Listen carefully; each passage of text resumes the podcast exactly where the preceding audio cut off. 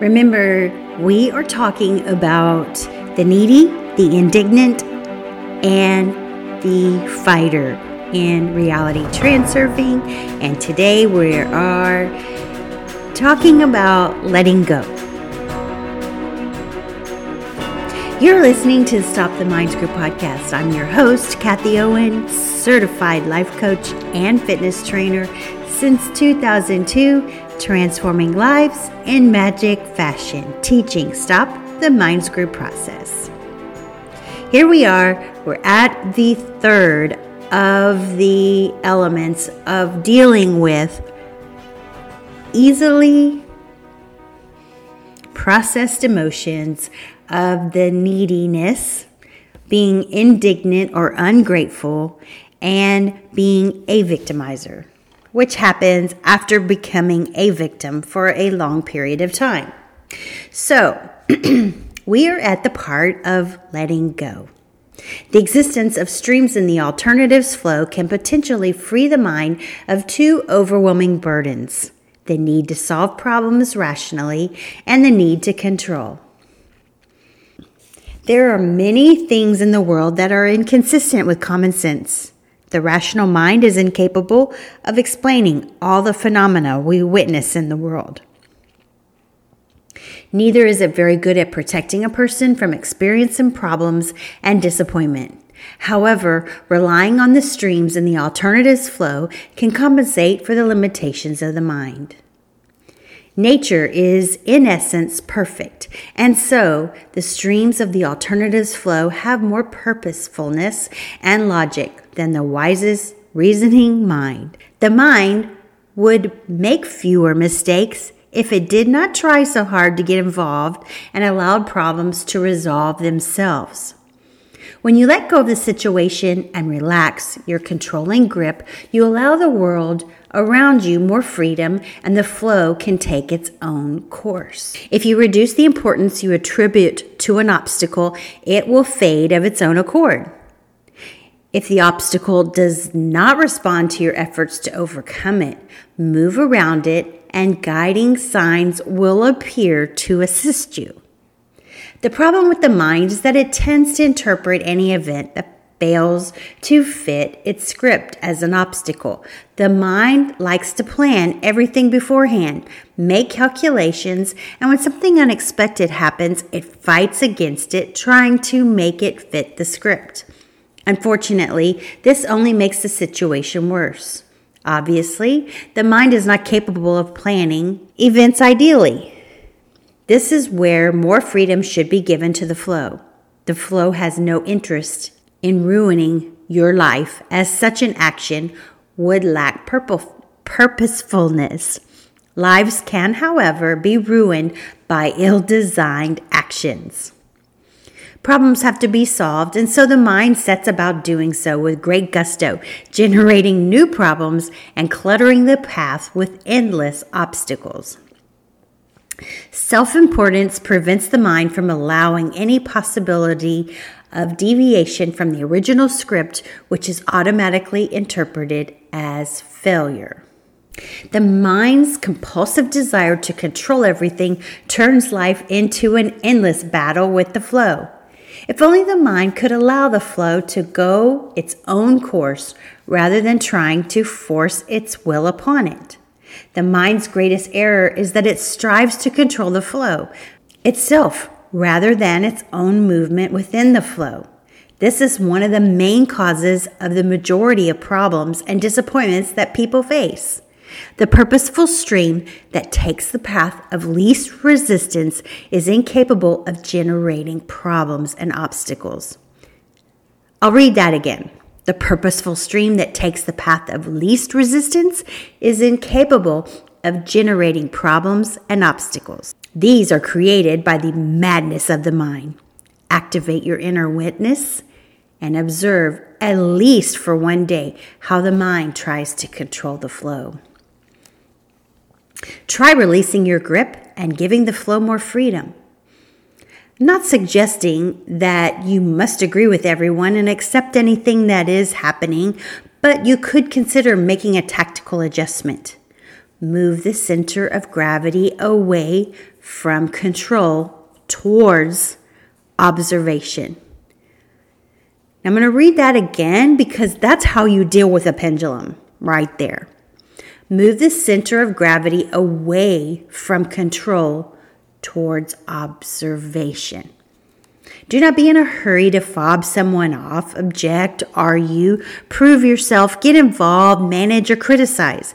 Give situations a chance to resolve themselves of their own accord without active involvement or resistance. If not dumbfounded, you will at least be surprised by the result, for something quite paradoxical will happen.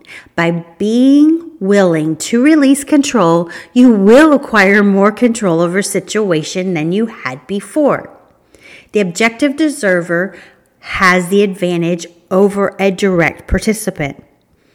This is why I repeat the words exercise, detachment. In retrospect, you will see that the control you were exerting before was making you go against the flow. The suggestions other people were making did, in fact, make sense, and it was not worth arguing about. Your intervention was not actually necessary. Pendulums abhor streams in the flow for the simple reason that the stream moves in the direction of minimal energy expenditure. I'm going to read that again because that's pretty important. Pendulums abhor streams in the flow for the simple reason that the stream moves in the direction of minimal energy expenditure. Remember, the pendulum only wants your energy. The only form of control worth your attention is control over the intensity of projected inner and outer importance. If you practice letting go consciously, the feeling of relief will be greater than when you succeed in proving your point. You will experience a sense of fulfillment knowing that you moved on. Instead of insisting on your own self importance, you manage to act like a wise parent dealing with difficult children. Never criticize anything that happened in the past and cannot be changed. And everything else, go with the flow. Not in a literal sense by agreeing with everything and everybody, but by moving the center of gravity from control to observation. See, he says that again. Move the center of gravity from control to observation. Observe more and do not be in a hurry to control things. There is no need to be concerned about getting the right balance. A healthy sense of moderation will come with practice. Okay, a great, great example, especially in this one, letting go, is your person who is fighting for their airplane seat. They are resisting what is. When they let go and go with the flow, oh my gosh, things change. Like I mentioned last week, you don't know what signs you're missing when you just let go. You know, the pendulum abhors going with the flow. Why? Because the pendulum only wants your energy. If you sit back and watch it, you watch what's going on as an observer. Sit down like you're sitting in a theater watching the situation take place. And just watch it. And if you listen to your internal guidance, you'll see that it's happening for a reason. You're not resisting what's going on and you're going with the flow. I first learned this when I read the book A New Earth by Eckhart Tolle when he talked about non resistance and letting go. And this is where this book, this is only in one of the early chapters of the of reality transurfing. So when I read this, I was like, wow, this sounds like a new earth. And it does. And I will put um, a link to the story of the Zen master who says, Is that so? In the show notes because that is truly letting go when he says, Is that so? to everything he encounters. So I get that it can be difficult sometimes to just let go and sit back and watch things go on. It can, ha- the pendulum is going to prod you and pick at you no matter how evolved you are. It's just part of being human. But you can sit back and watch it. You can sit back and observe it. And even if you look at it in retrospect, connect the dots looking backwards, like Steve Jobs talks about connect the dots looking backwards, and you can see that if you had let go at a certain point, it would have shifted everything and you just would have gone with the flow and let it go. But no, the guy fighting for his airplane seat has to fight, has to resist, has to put in indignant. He's got to be needy because he needs that seat and he's got to fight. All three of those things take place with that person fighting for that airplane seat.